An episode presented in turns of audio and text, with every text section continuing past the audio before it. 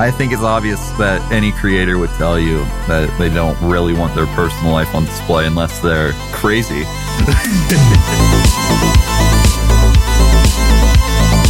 Earlier in the year, you dealt with some personal issues that were made very public. This is true. I, I know that it's true.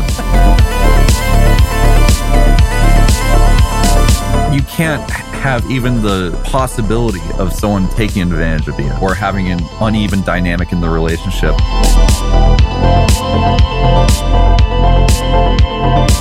My subreddit is is mostly just memes most of the time, but when shit came out, they were really like super supportive, super kind. Don't attack anyone. Let's just support Carson, and and that was super cool.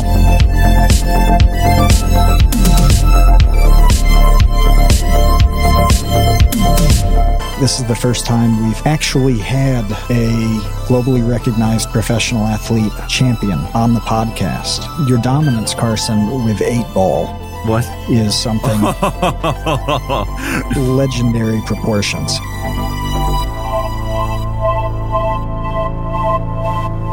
Hey, welcome to the Create Unknown. I am Kevin Lieber. With me, as always, is Matthew Tabor. And joining us is, once again, Carson. Carson, thanks for coming back into the Create Unknown. Hello. I'm dude, I'm glad to be back in the create unknown. We're, I'm no, I'm glad to be here. I'm glad to be here. we're, we're, I'm excited. we're excited to have you back. Um, it's been a while, and, and a lot has happened since your first appearance. Um, I don't even know if we're going to get to all the things I want to ask you about, but Uh-huh. to, to begin with, I mean, there's like this whole pandemic thing or whatever, right? what's That's that? a thing. Pandemic? Oh, right. Yeah. What yeah. is it? What?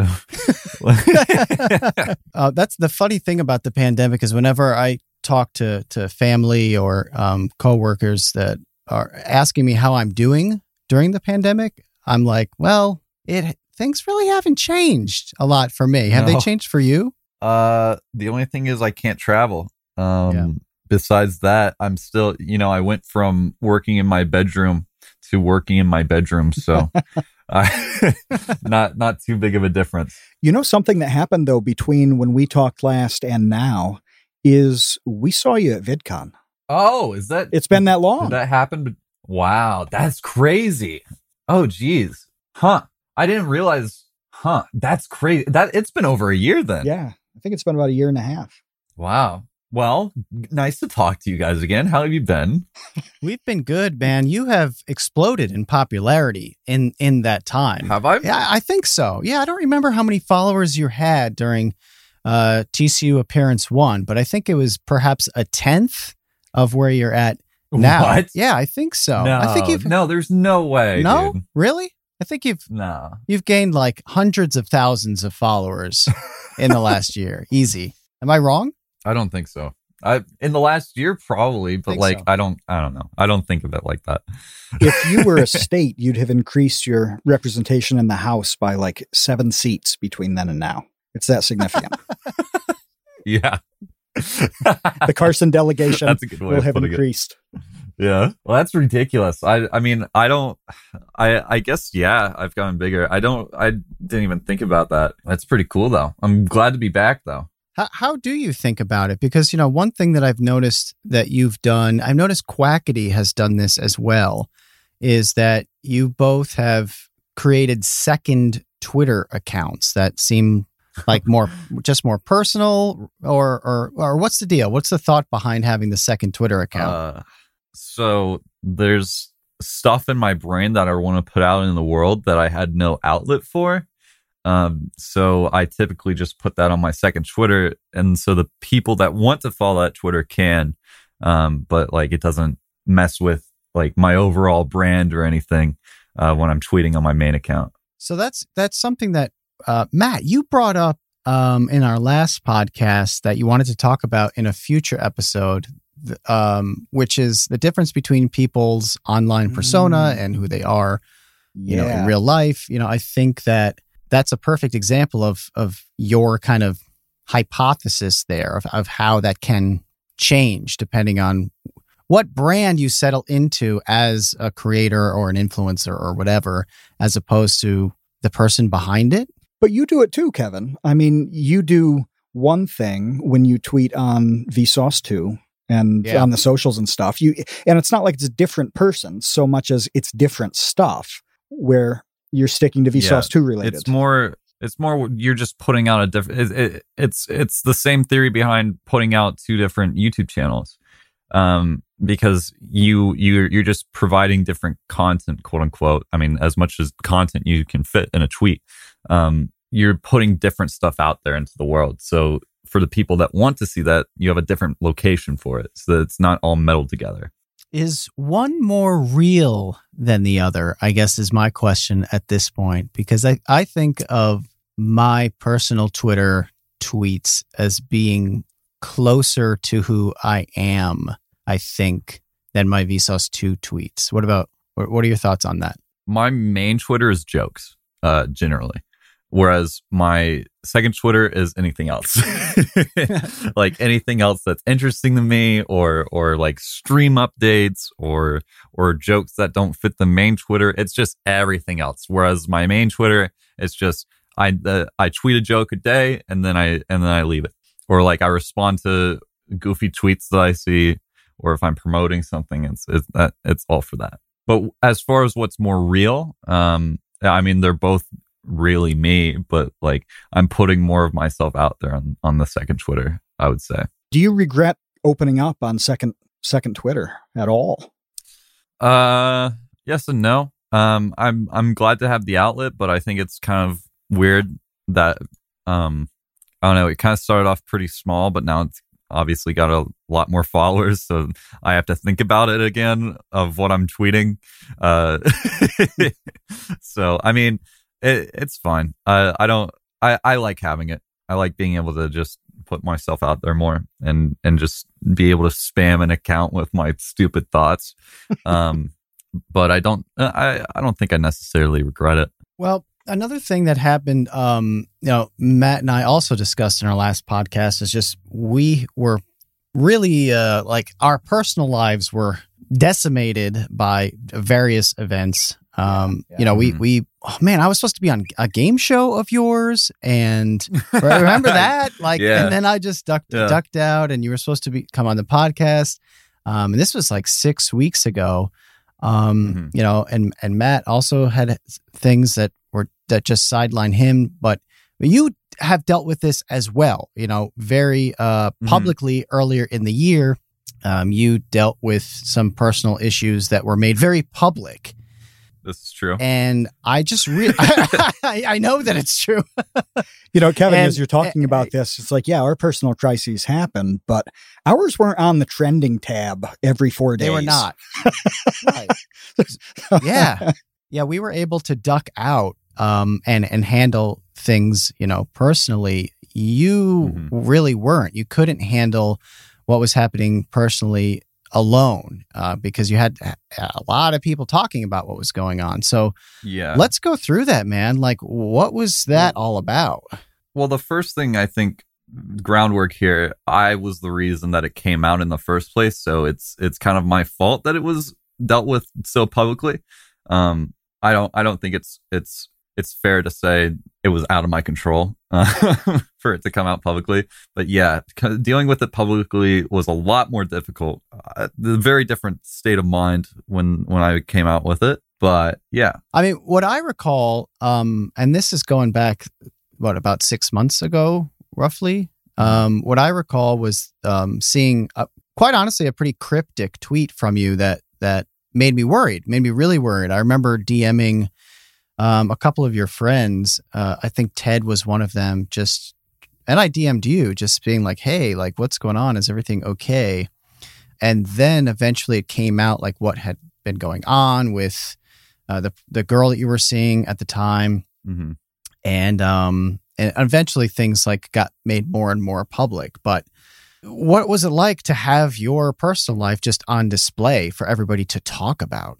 Uh, terrifying. Yeah. Um, uh, it was very extreme. Um, it was kind of absurd that that so many people cared about my personal life, and I, I think it was a very unique situation because it blew up more and more because of the absurdity of of everything that had to do with it. Um, just more and more shit came out, and I can swear, right? Swear away. Okay. Is, is he is he jeopardizing our 37 cents of monetization? yeah. Yeah. No, go uh, go ahead. Uh, yeah, I I mean, I I think it's obvious that any creator would tell you that they don't really want their personal life on display unless they're um crazy. Mhm. uh I've very much learned that um in the future keep it as private as possible. Um it's a hell of a lot harder when uh, to to like take care of yourself when you're putting out all these other fires um publicly for people. Um so uh, yeah. Here's my big question. Like, here's the big question of the podcast. Okay, you ready? Okay. Do you think it's a bad idea for people who have very prominent online personas who make their living online to date other people doing the same thing? Oh, is this the big That- topic? that's my big question. I want to know that. I want to. I, I don't have an answer to it. I want to hear what both of you two think about that concept. Would you like to go first? I Matthew? can. I can. It's something that I've talked I mean, about a lot privately and it has come up. Um, not with me, not with me personally, but I've, I've dated people who have dated very prominent people and worked with them and worked in the Mhm. industries that they're in, things like that. And, and Right. just had long conversations about the merits and the problems with that. And so, for example, it's not uncommon at all for an actor uh, to date a stylist or makeup artist or somebody, uh, a hairstylist, uh, who's in the same kind of sphere, understands how it works, understands the demands of it, is around all the time too. Um, it, Mhm. it makes a lot of sense, and it's a very complementary thing. That's not the same though as as like a, a high profile actor and actress uh, dating each other, and they're you know always in different places and working on different projects and stuff.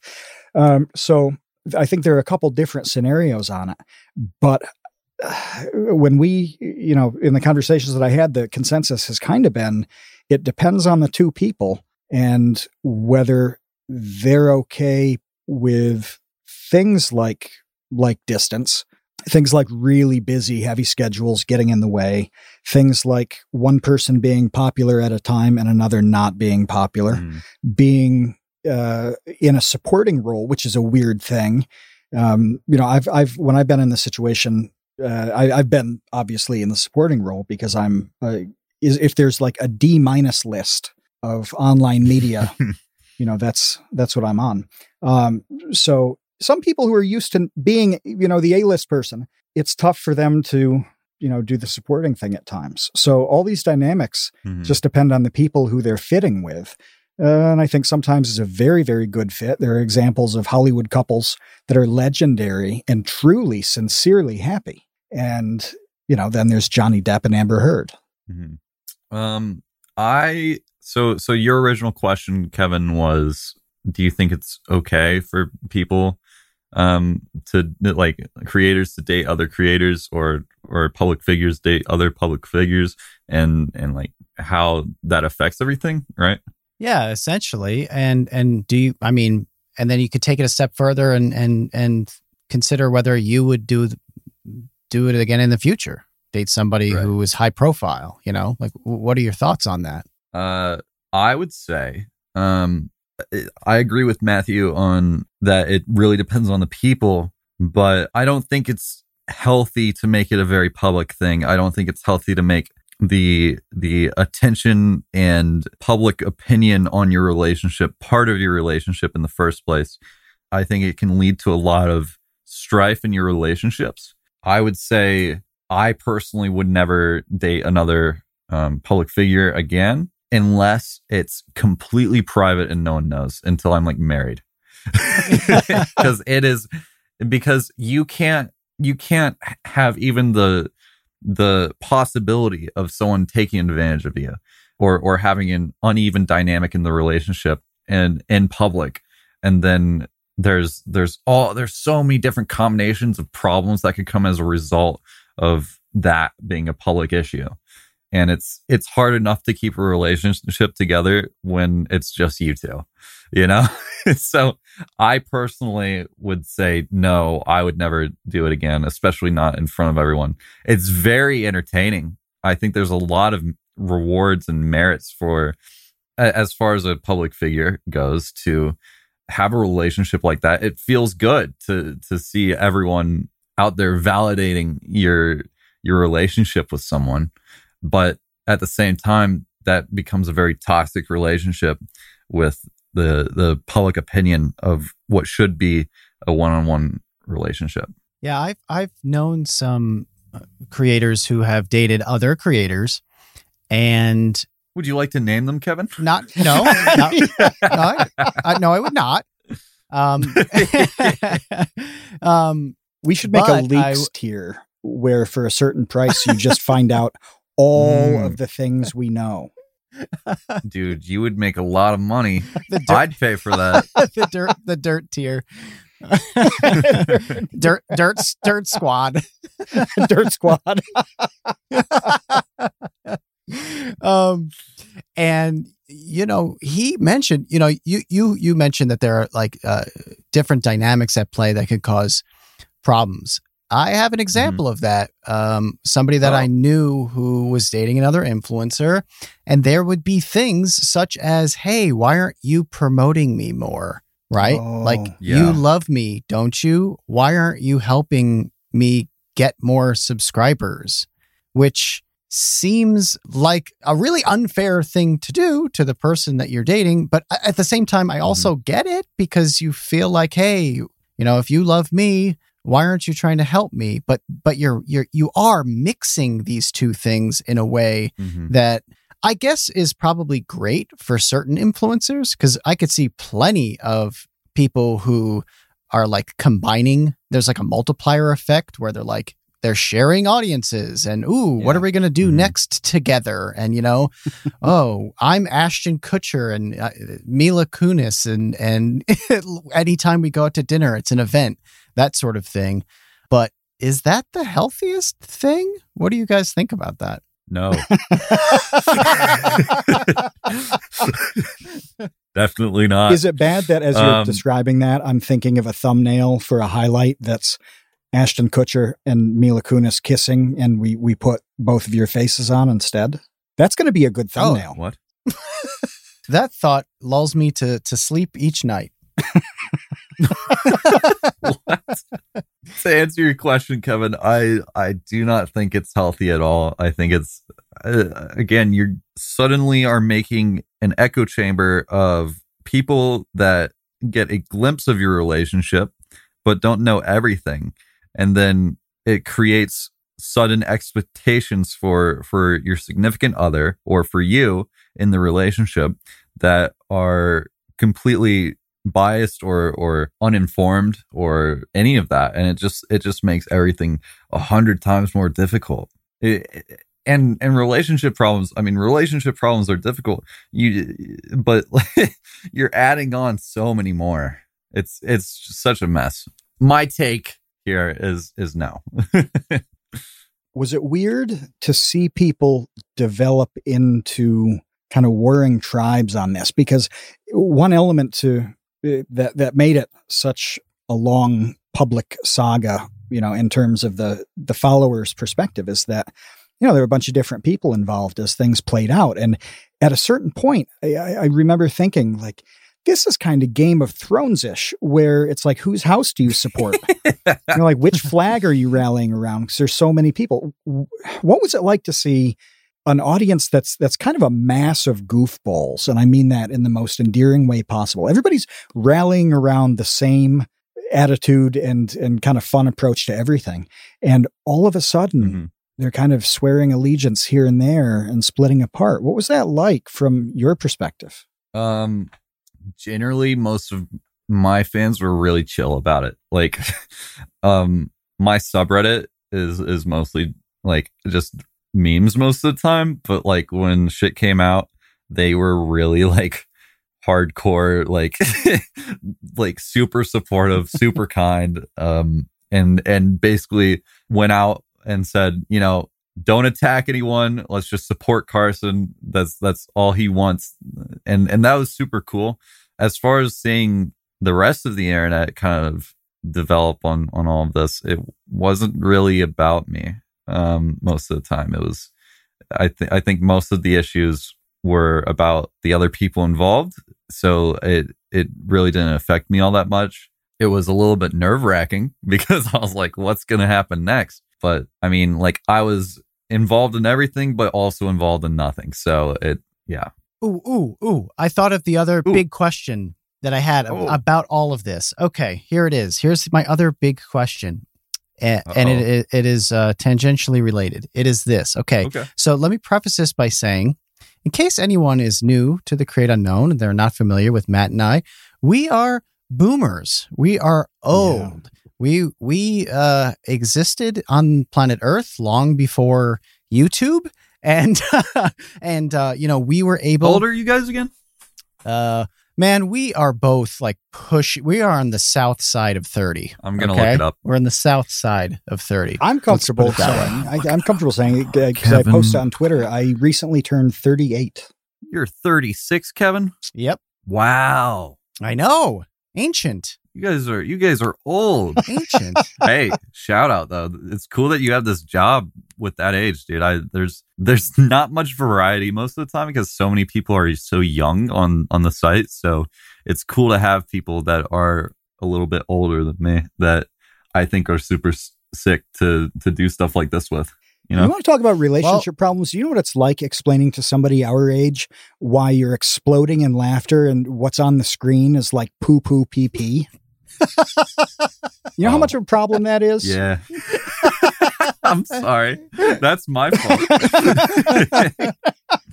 the, it's seriously that is true.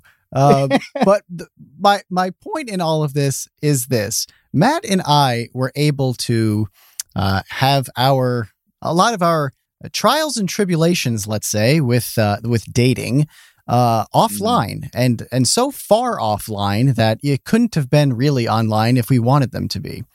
So Mhm. are is your generation are you guys guinea pigs in all of this in terms of trying to figure out how to go through stuff like this online because i, I mean Oh. as ridiculous as this is going to sound to like our younger audience it's interesting to me that this is still a very new thing and Mhm. um, everyone you know your age and younger kind of seeing this stuff so publicly around the world literally because of the nature of the internet uh, it's weird. It's weird. It's new. It's different. It's odd.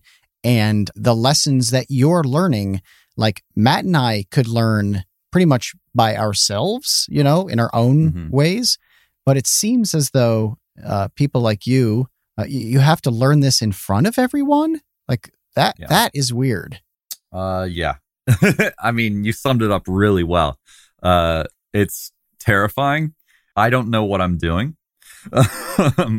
I I did not really date all that much in high school, and now I'm in a public figure position, and I, you know, I think every most people generally want to want to date and you know find love, uh, but I think there's a lot of challenges that come with being a public figure and, and also wanting that. So I I don't know what I'm doing, but you know, I, I'll stumble through and figure it out, I'm sure.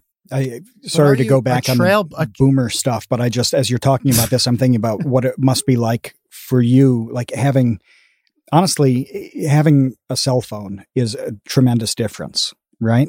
And I uh, remember Yeah. being like in the 90s, you know, like eh, you know, you're 17 or whatever, and obviously you're older than that. But I mean, when when you're getting used to all of this stuff, um, you know, you had to you had to call somebody on their house phone, and their parents were probably going to answer, you know, and yeah. like so people knew that every time you every time you called they knew it was happening and then like could that person even have a private conversation you know was it possible because a lot of people still had wired phones um not Yeah. cordless ones and so that level of difference between like yeah you've got just real-time access to everybody in your pocket all the time from whatever age on you know, that it's just such a tr- shocking difference in terms of being able to process this stuff and figure out how to do it.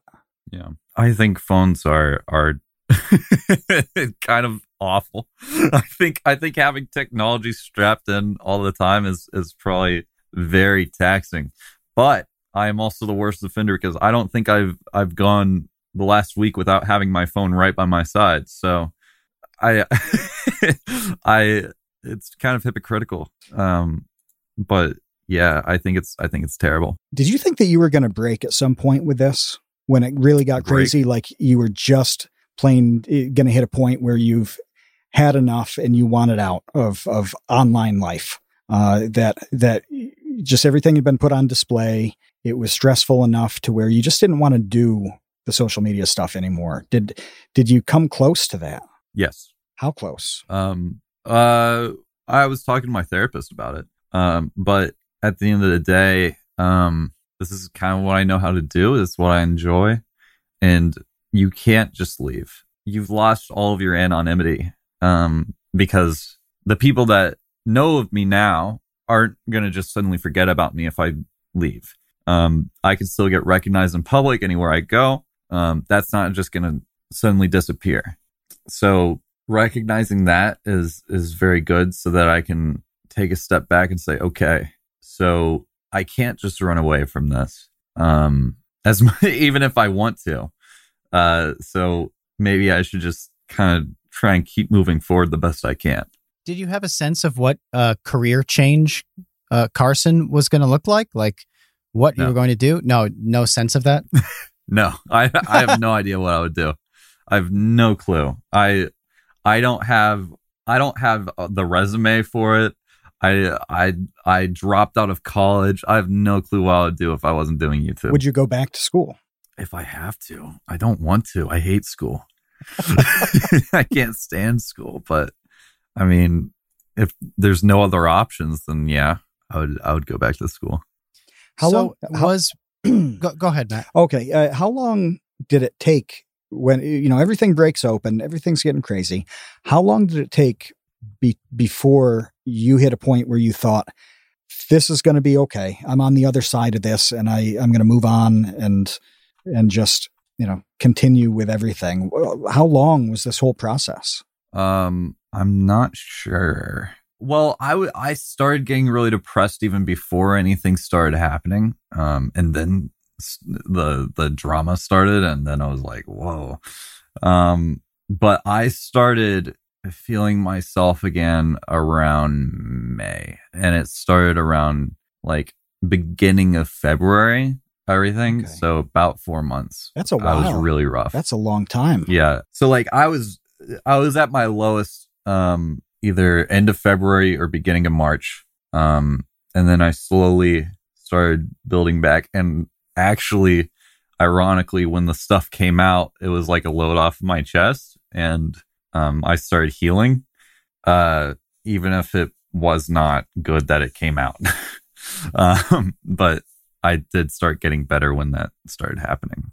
I want to be clear that uh, the reason that I wanted to talk about this so much is again going back to kind of like that guinea pig idea is I feel like this is really important and and and I'm sorry that you had to go through this for other people to to learn about this dynamic but and, and of course like your situation does not a rule make. It's not like this is going to happen to everybody but this can happen and and I think that it's important that as people are growing up on the internet and growing up being you know on Twitter all day or having their YouTube channel or you know TikTok until that gets banned whatever Whatever- Goodbye, TikTok. yeah, yeah, whatever it is, I, I'm hoping that, and, and part of the reason we do this pod, the, the reason we do this podcast is to really discuss serious stuff when it comes to being an online creator, and you know we love supporting and analyzing people who do this for their for for for their life. So uh, that is just to say that you know this is an important moment, and I think, at least I hope that maybe people can take a look at this situation and mm, I don't know, learn something from it. Uh, I mean, Mhm. probably not. When it comes to love, people usually just do whatever they feel, they feel like their I- hearts I tell them to. people- so it's not like a, I think people will continue screwing up because that's human nature. thing.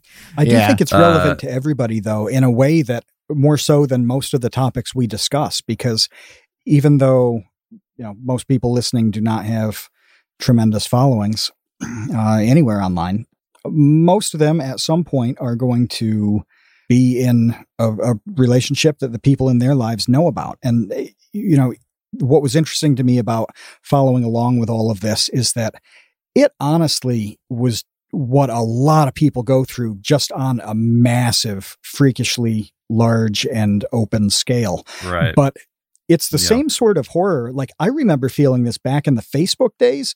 The absolute dread that I felt at one point where you had to change relationship status. And at that time, it, Facebook automatically put it on your feed. Like you couldn't take it off, you couldn't hide it. If you change the status, you know, you've updated it and it's like, you know, Matthew Tabor's now single. And it was just the most damning, bizarre thing. You're like, okay, every single person who follows me is going to just see that I got dumped. Like this sucks. it was a horrible feeling and there's no fame attached to it at all. And I think it's like that well, for you know how you avoid that? You know, you don't put up your relationship status in the first place. Yeah. Yeah. Eventually that's what I did where it's just like, no, I I I'm not going to put this on and then I'll never have to deal with that. And it's not like, you know, it's not like I'm posting thirsty lawnmower pictures and getting, you know, an inbox full of ladies. what is it with you and lawnmowers, dude? so like that time has passed for me. Uh, so there was no, there was nothing lost there. But yeah, I think anybody who's who posts, you know, pictures and stuff on their Instagram, it's like, oh, why why aren't there any pictures of you and your boyfriend anymore? Like, what happened there? You know, I think everybody feels what you had to feel just on a much smaller scale. Right. Yeah.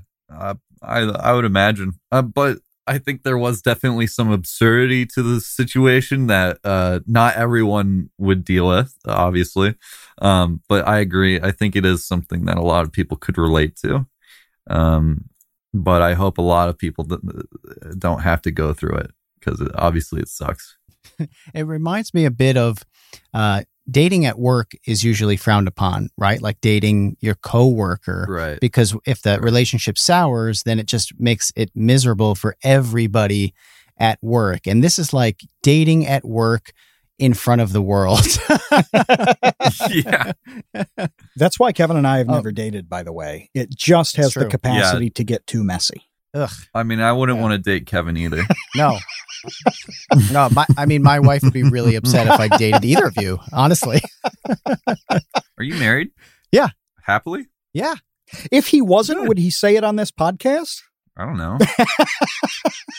That's a Do you good have children? Does, uh, no, no, but that's funny though. Does anybody say unless unless it's like uh, Al Bundy? Like, do you ever actually? That's such an old reference. Oh my god, I'm gonna get made fun of for a Married with Children reference. But nobody says un unhappily married. Um, the the the other thing I wanted to get into while we have you, Carson, has to do with stans because ah, uh, yes. let me tell you, Carson, uh, Kevin Lieber of Vsauce 2 does not have a lot of stans. You know, right. there are people who like my videos, there are people who love this Yeah. podcast, but um, stans seem to be a different thing, like a different level. Well, I Um, can't what- tell you why I, I have. What's up with that? on. What is it? What is a stan? Can you define stan? Yes. Um, a stan is typically a a fan that is a little bit obsessive or or takes like the creator's traits as their own to find friends, I guess. So so a lot of stans will typically congregate in in the same circles online. Um, they will change their profile picture to a a creator and then other stans will find this person and then try and become friends with them because they like the same person. So so these create big social circles that that quote unquote stan a creator. Um, and then my opinion is that it can become a rather toxic echo chamber of a lot of people who want to keep friends and then one has the opinion and then everyone follows that opinion because they want to stay friends with that person type of thing. Um, so for me, I've dealt with a lot of stans uh, that have been rather toxic towards me or or found things to they're very nitpicky on a lot of stuff. That this is not the same for everyone, but for me, that's that's been my experience. Why do you bring up stans? Well, I remember this being like a whole thing. This is a whole thing about um, your stans causing problems, and mm-hmm. um, you know, I always hear. I know that the the term stan comes from that Eminem song where the guy is obsessed with Eminem and he keeps writing him letters, right. and eventually, you know, he like kills himself because Eminem never wrote him back, and um, right. so it's like, yeah, obsessive fans. Um, but so you're saying uh, essentially like a stan they they sort of make their identity or their online identity based around their fandom of a certain person? Uh yes. So, well, yes and no. I think they're all individuals, but they the way they're that stans typically become stans is because they want to make friends um of with people that share the same interests. Um, you'll see all these posts where where people just list a bunch of things that they like and then say, if you like any of these things, uh, DM me or something like that. Um, and it's just a, it's just, I think it's a lot of teenagers that are generally just trying to make friends, but mm-hmm. then they put themselves in, in this social circle and then just kind of follow the pack. I think they, a lot of the stans will, will say not to, that they take the word stan, which is a combination of the word stalker and fan, and then say, well, we've changed the meaning of the word, and I'm not gonna I'm not gonna fight against that. But um, yeah, I I think they're generally just people that are are trying to make friends, uh, and and aren't going about it in the typical ways. Um, instead, going about it in online social circles. Something happened the same time that that you were talking about stans on Twitter a lot, and when you when the stan apocalypse hit. Uh, this this tweet popped from uh, from Scott Kramer, who's really funny. Um, if anybody doesn't, uh-huh. doesn't know Scott Kramer, he's got like wholesome humor. It's awesome. I like him a lot. Somebody left a comment on one of his videos that was this long, detailed comment that amounted to Scott, why are you doing what you want to do? Why can't you do the things that I was a fan of, the funny things that I liked? And mm-hmm. it, it seemed like this person had become a, a stan of a thing that doesn't even exist anymore. Like, a, almost like a stan of this brand rather than being a, a, legitimate fan of Scott who continues to do you know different things and th- everybody does unique stuff with their content uh, that's just the mm-hmm. evolution of it and she was so bothered by him being original that she was just way too attached to whatever she was a, pan, a fan of in the past. Do you feel like mm-hmm. people have done that with with your humor? Uh, no, because uh, my humor hasn't really changed. Um, but I would say there is a certain, um, I want to use the word and uh, well, entitlement, I guess, uh, that some people get where they feel like you know they they supported you through this blah blah blah and now you owe them. Um, and I think that's a result of parasocial relationships. It sounds like this uh, starts out like completely innocently, where someone is just like you said, trying to trying to make friends. And also, I want to go back and apologize for how for how boomer it was for me for me to ask you like what a stan is. But um, no, no I, I, I, seriously I don't a very know. New term. Yeah, like it's I'm a new not, term. Yeah, I'm not privy to that part of the internet and and it is a new term and it is just seems to be kind of like a new thing and i don't i don't have you know a thousand people using my face as their avatar um, right. and demanding things uh, from me so uh, so how does it, my question is how does it go wrong like how does it go from people just trying to make friends around the thing that they like to demanding that you do xyz like when does that happen well uh so well, I, I have some theories. I have some theories. Um, first of all, I think a lot of them are teens. I think a lot of them are teenagers that haven't really grown up all that much yet. They feel as if they're the only people that like their social circle is the only people that actually um, support and watch or or enjoy that content. With my stans, that was very much the case. They they say we've loved you and supported you through everything, and this is how you treat us. Uh, when when they were being very toxic towards me. Um, how are you treating them? Like, why would they say this is how you treat us? What does so, that mean? So they they would get they get they start on these circles of getting very upset over anything that I do. Mm-hmm. Um, and so I would just say I started commenting on that, and then um, they started calling me racist and and dragging up things from from years ago. Like I I said the n word when I was like um, I don't know like seventeen or something, and and then they brought that back up, and I was like, well, you know, I've changed. I was a I was a stupid teenager myself back then. Um, clearly, don't stand by that now. But then they go from that to then going to another thing or or or onto another thing just so that they, they can keep being angry. And then i think a lot of them would see their friends being angry over this thing and then also get angry over that thing so that the, their friends would like them or something like that. I saw so many people that don't watch me uh, start ganging up when when i blocked a few stans um, and getting really upset at me. And it was like, you've never watched my content. Why do you care?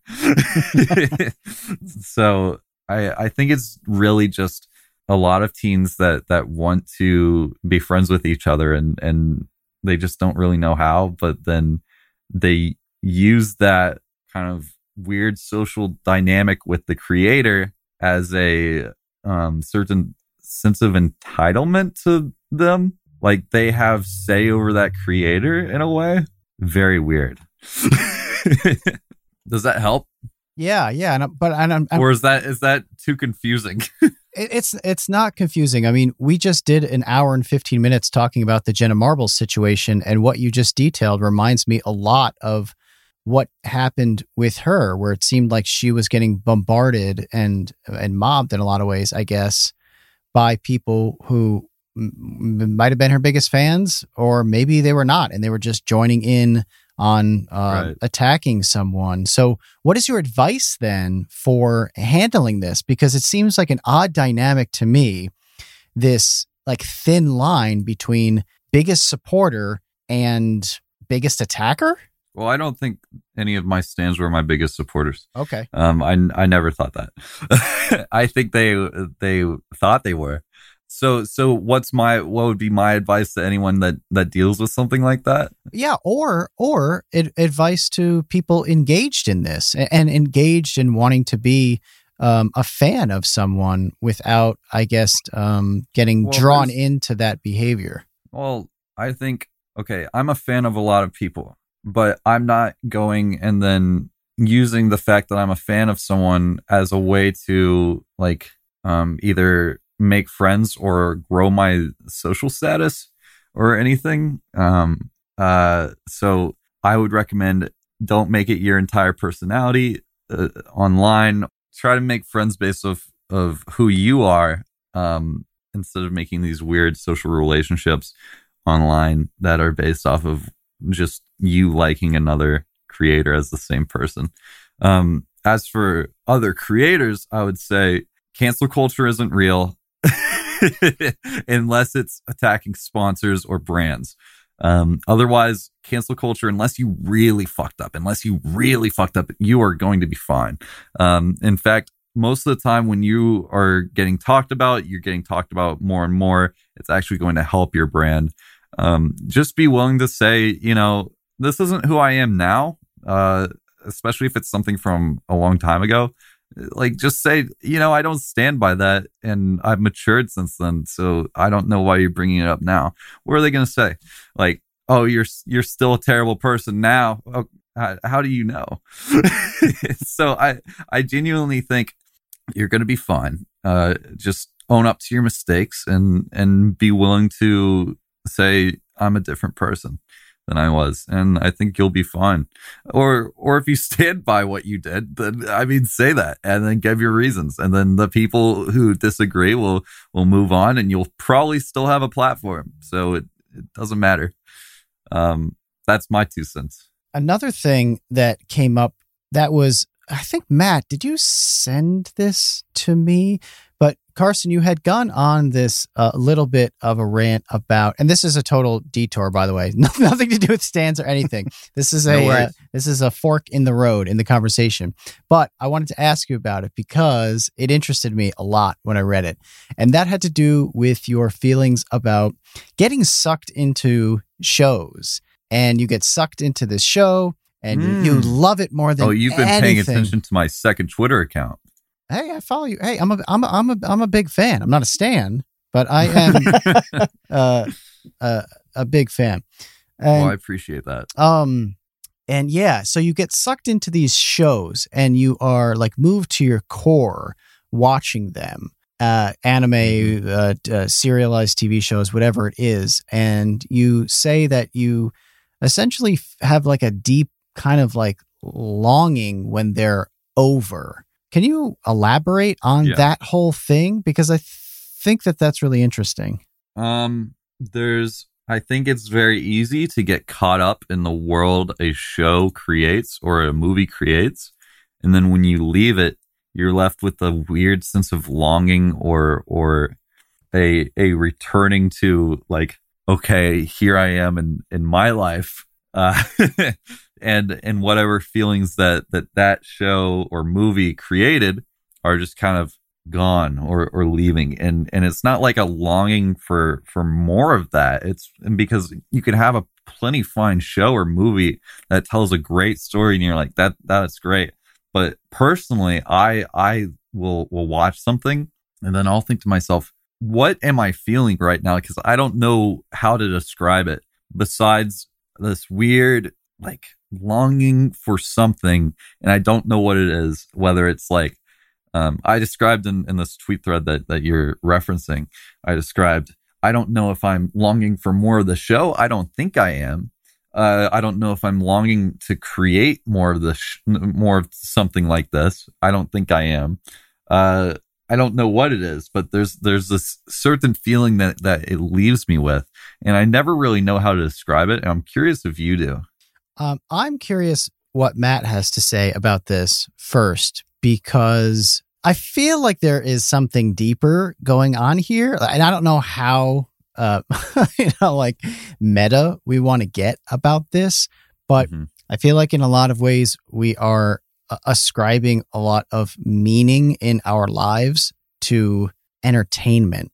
Like we are uh, kind of getting something that we were supposed to be getting from our personal lives instead out of this artificial entertainment edifice. Mm. Like, uh, am I getting way too sort of esoteric about I think it's this fair though. or No, philosophical? I think that's an absolutely fair thing to point out. Like it matters. It's different than it was. And as you were talking about that, I was thinking, you know, it is different in the sense that if you watched a TV show in the 80s, the best you could do was maybe talk about it the next day. Maybe. Um, now, like you use pieces of entertainment to express who you are and what you like and what you find funny and what your values are. You know, I know most people aren't thinking about values, but um, you know, it is that way. And you're posting clips and stuff about it and uh, interacting with accounts and just all that stuff. And so it's this outward expression that probably is a very new thing. And when a show is over, when it's not there, uh, you lose that. You know, you you lose that unless something comes back uh, the way you know The Office has re-exploded in popularity. But most shows aren't The Office; they're not even close to it. And one that I, you know, one that I liked, I have this feeling, this this. uh, I also don't know how to describe it because longing doesn't seem quite right. But um, the shows that I like are very few and far between because of the genres that I like. And so uh, Justified was one of those. Uh, it's it's been off for a few years, uh, but uh, it was sort of like an FBI agent in Kentucky who you know breaks up the constantly at war with you know the family of low level uh, Appalachian criminals kind of thing, and it's a modern western. That's there aren't a lot of shows like that anymore, and and I felt rough. There just wasn't anything for me to watch after that, and I felt like I did not have an outlet to plug into, if that makes sense. Um, hmm you know, and I didn't know anybody who watched that show at all. Uh, Longmire as well. Longmire's Longmire is a modern, also law enforcement western. I, I have a bit of a bit of a niche here that I enjoy. Um, but when that wrapped up, that was cool. You know, it's like, what do I do? Well, what I, I basically, to be honest, sit around and wait for another western, and, and they don't come very quickly. Uh, and in the meantime, I watch old stuff, and uh, that's it.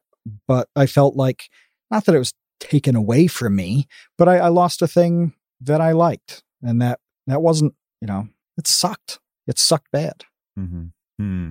Is it Well, is it is it a religion thing? Like I I don't uh, people are gonna, like really like uh, uh, Yeah, is like it a like, a is it? completeness. Yeah, like is it? uh, I mean, you know, I don't go to church. Um, Right. Is is like tapping into these programs that are providing so much meaning where we lose ourselves in them and kind of vicariously experience, you know, a different part of our own like hopes and dreams or whatever.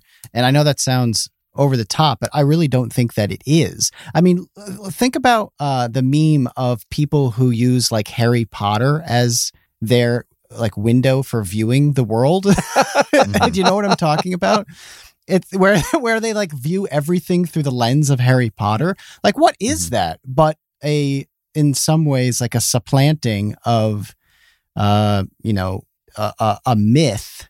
Um, what, what used to be some sort of like legendary myth of old or whatever with like a new tale. Uh, you know, but right? Does that make any sense? Well, what's if that if it's a Um, guiding framework, Carson? What's yours? What what are the what are the specific shows that that you felt this over? Yeah. Oh, I've it's been so many. Uh, uh no, I uh I think I know what you're getting at, Kevin, and it's and it's one of these things that's very hard to describe, but it is it does almost feel I I mean, I'm I'm not sure how religious I am, but I I I see how you can say there's almost a certain um feeling of of wholeness when you watch something that that you resonate so well with and and love. And and when it's gone it's not necessarily a a longing for more but an almost maybe incompleteness. Uh maybe that's too much maybe that's over the top but i i know what you're saying. It's it's I think transcendence maybe. It's like you're transcending your Right? whoa transcendence. It- wow. Okay.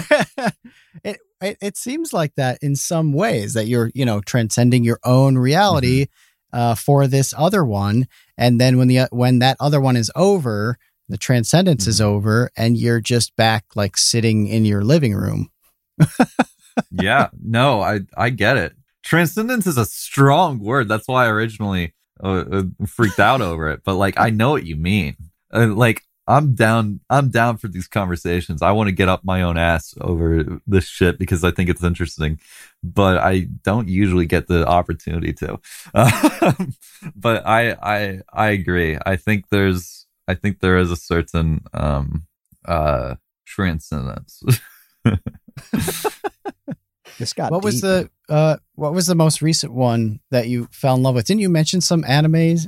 Uh, uh yeah it's it's usually anime just because i watch a lot of anime um and because uh, a lot of anime is like hero's journey type stuff right. um and i i really fuck with stuff like that uh i i recently watched a show called steins gate which is an anime that's basically a sci-fi anime and it was just w- so well put together and made and and the soundtrack uh hit really hard in, in a lot of ways and i watched it in like two days.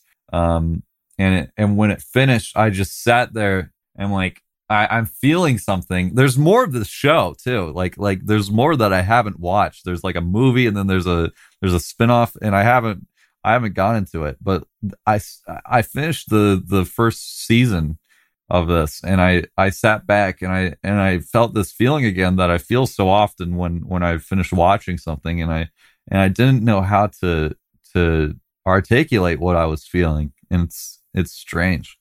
I, I just remembered I have uh, uh, one of my best friends in high school uh, purposefully wouldn't finish a lot of video games, wouldn't finish books, wouldn't finish like long TV series because he Mhm. didn't want maybe I never understood this. I always thought it was weird. Like, dude, why don't you beat the game? Why don't you like see what happens and how it ends?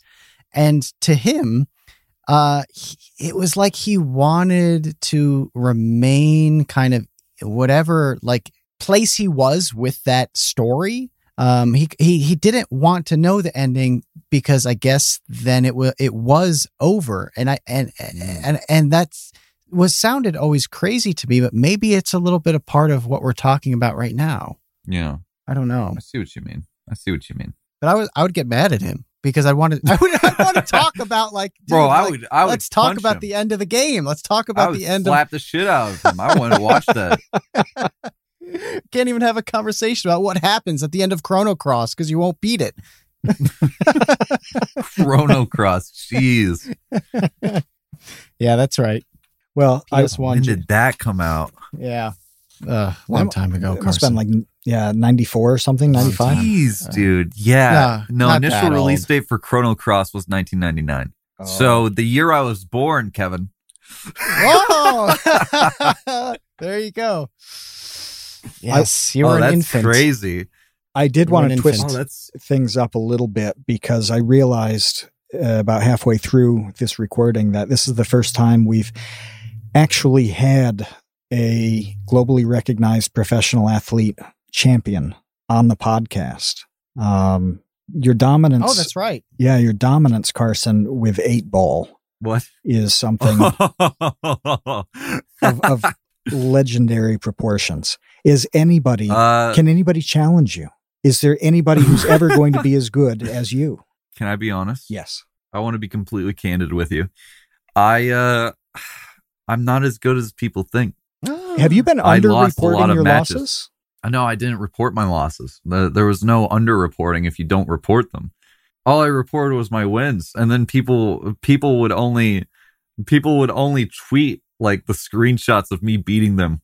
So it was really funny, and then people just assumed that I was like the god of eight ball. But like I was losing plenty of matches, but I was playing a shit ton of matches a day, so it, the the wins just kept going up.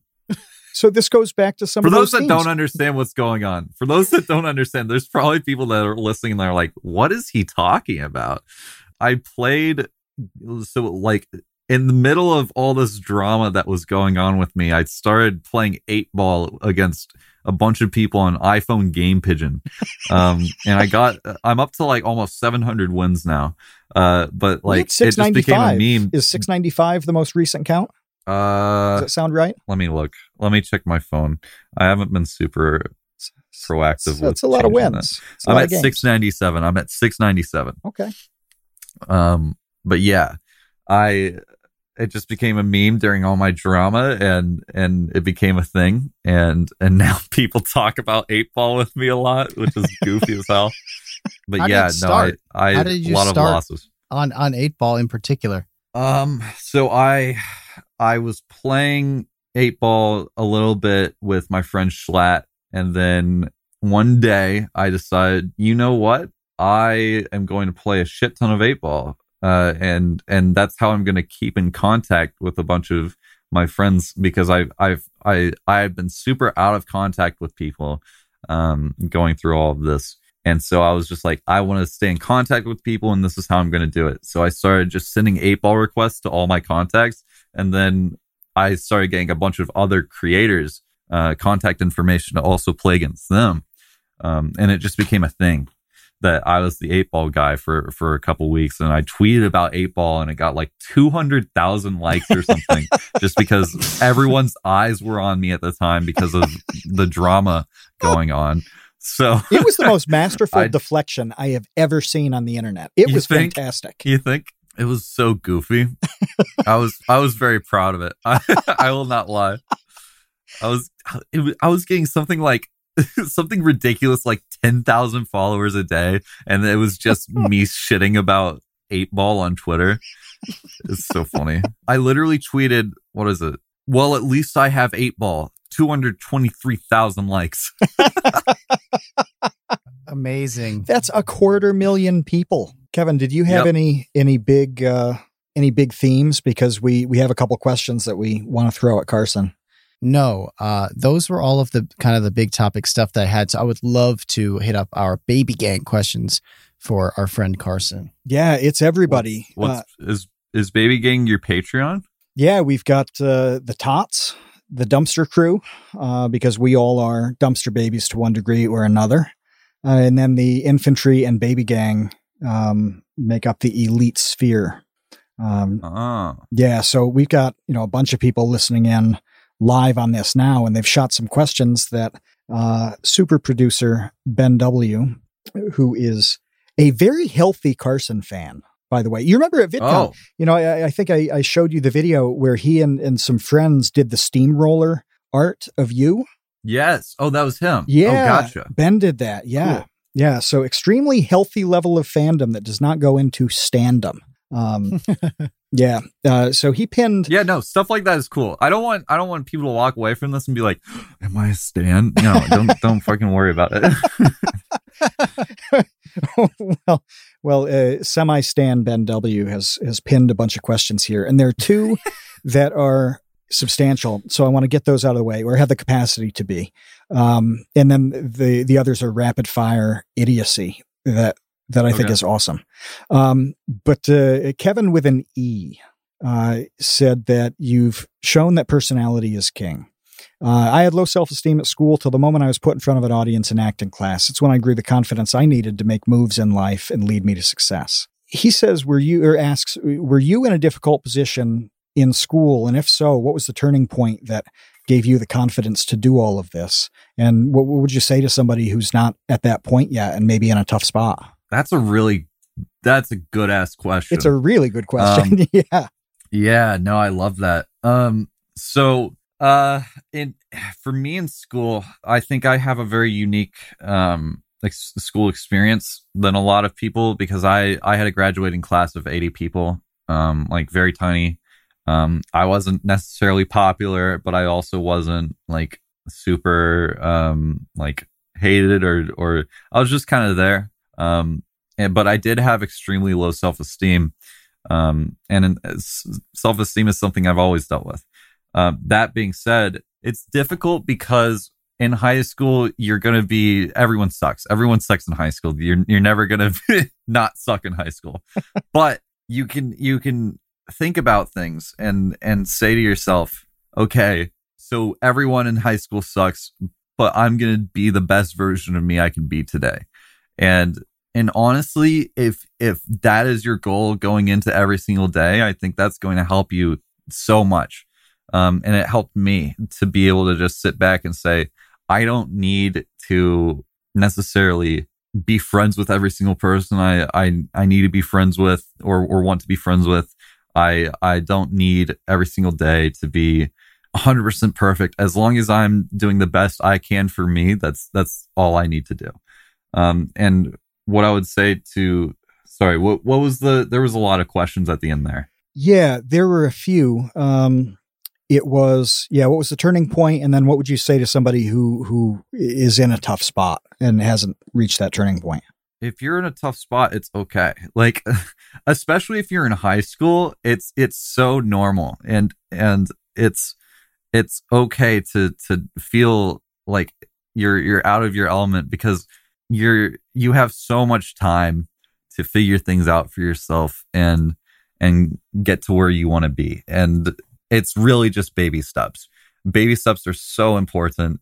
If every single day i i mean there's there's all sorts of things you can uh read like like um there's there's a bunch of self-help books but if you if you do one thing to help yourself every single day then you'll over time like 1% change every single day over time immediately like makes yourself better like way better over time drastically.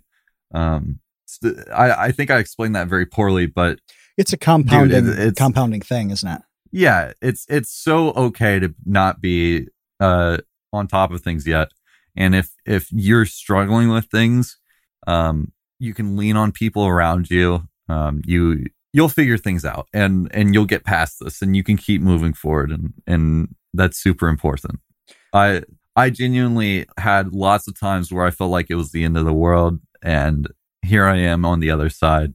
I'm I'm doing my best again, you know.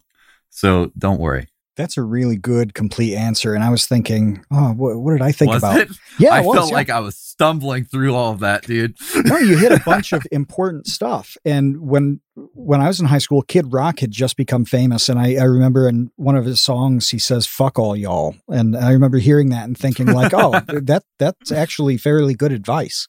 I'm going to stick with that. yeah. Uh, and so, hearing a an extremely uh, nuanced explanation was pretty good. I, I can't believe your self help advice is Kid Rock lyrics. that that's where you learned how to be a better person.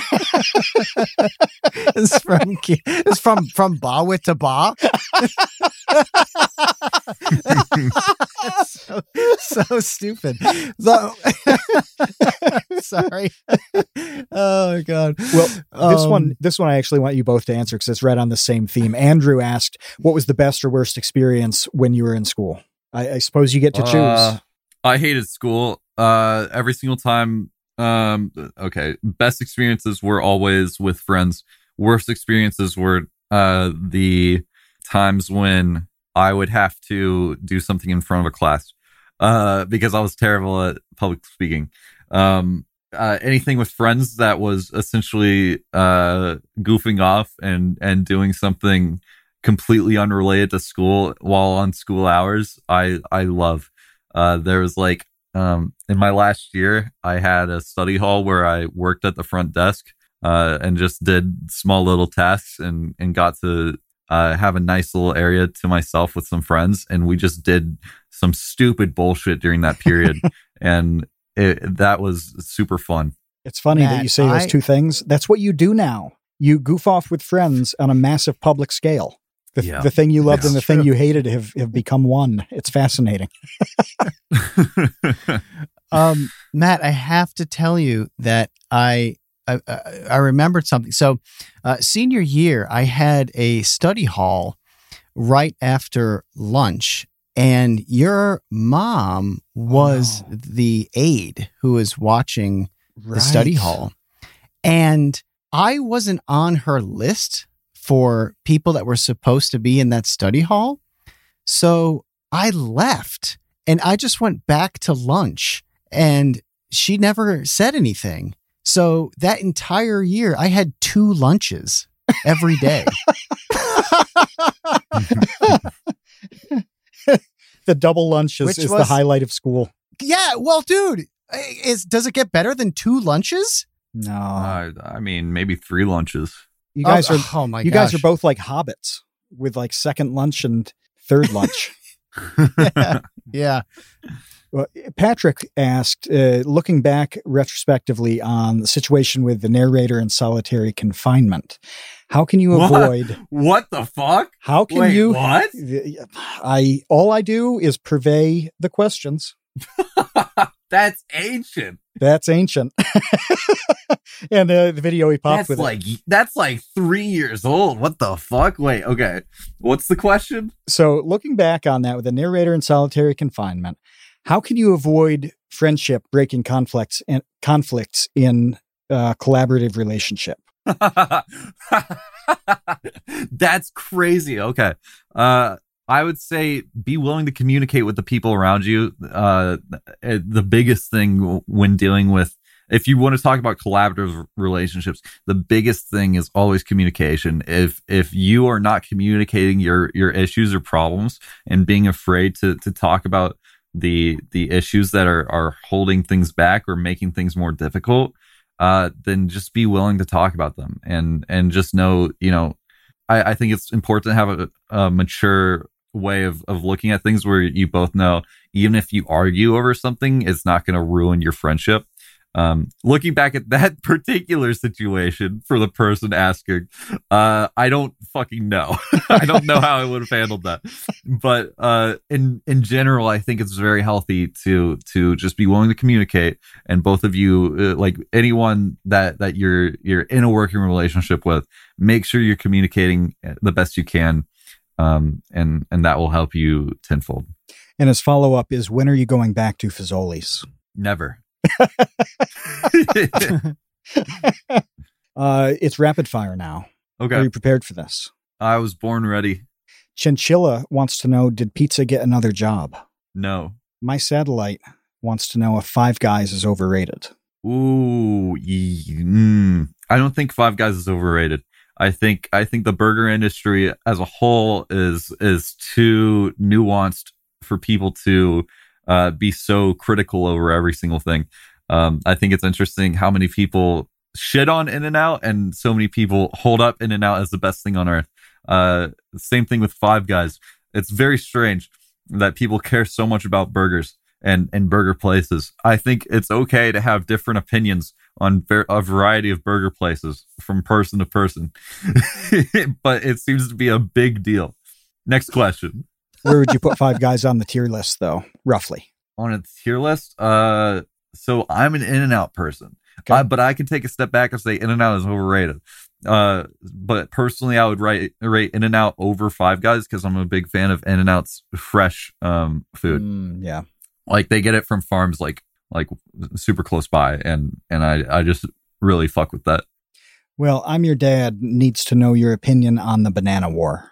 what The banana war? i don't know what that means i don't know what that means That actually isn't required.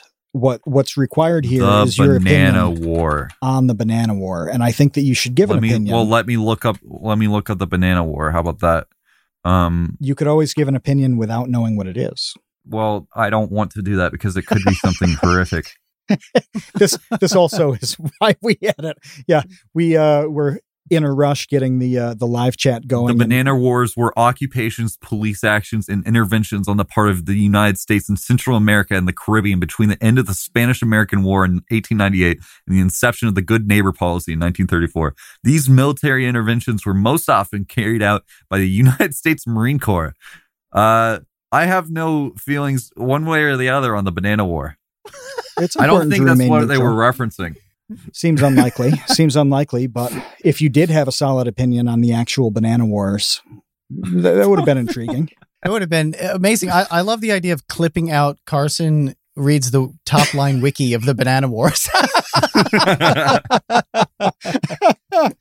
Hydra has a good one. How many cats have you petted, uh, approximately? If you can give a rough One. value. one cat i uh, i had a my sister had a cat uh and and uh it it died a few years ago but i i only have really petted that cat it's gone now can't pet it anymore Will you pet But I- another in the future? i mean i might i i'm a little bit of a cat person i might get a cat at some point uh if i'm feeling responsible enough to take care of another being besides myself That's cool. That's cool. Isaac had uh, one that that actually is is also substantial that I mixed up here. Um, did your views? You know, you you talked about all this stuff in the last months. Did your view on on approaching content creation change over that time? Did you come out of it with kind of a different view, at all different with with what you're doing? Mm, yes. I don't know how to describe the change. Uh, I can try. Uh, oh man, I'd have to think about it more. That's a tough. That's a tough question. Is there something that felt Um, different that I'm not just doing anything anymore. I'm trying to make stuff that I enjoy more or try to be more open with creative ideas that I want to pursue. I don't know if that wraps up my I have a very I think it changed but it's hard to put a finger on on what changed in particular for me. Um so how about I just answer your question with uh, the next few months? that's fair? Keep an eye out. Well, probably the most important question, um, and it's one that that we ask Chad anything for views and John Swan. Um, it's important that we ask you as well. What is your persona? A big fucking like raven looking thing with big fucking wings, like huge wings, right? And I've got a huge beak too, and and and I have I have I have a bunch of kids that I brought along with me, and they're inside eggs, and I and I feed them via my beak. I spit in their mouths with my with my bird food that I brought with me, and I'm a and I'm a furry, a big raven furry, right? And I spit into their into their child mouths like a bird. And I'm a raven, I'm a big fucking dark raven. dude can we just can we just pause for a minute and recognize that all of these other questions you were like stumbling on in a way to like gather your thoughts but the persona one was like a laser beam answer where you just had like everything like clearly like precisely detailed You thought from about the this. beak to the to the eggs No, I've to- never thought about this. I, I, I have a hard time believing that. That was extremely detailed to come off the cuff. Uh, it's because it was a joke, not a not me trying to sound smart. I don't believe it.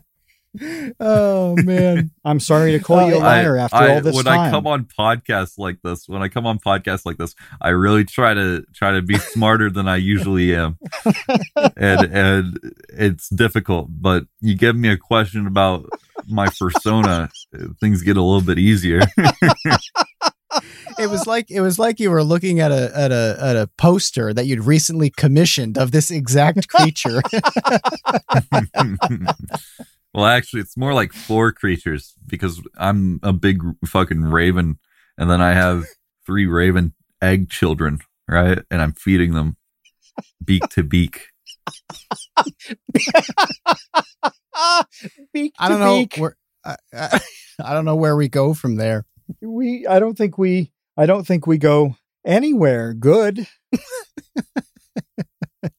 Actually, what would be great is if uh, anybody listening who is an artist could uh, whip up an illustration of that.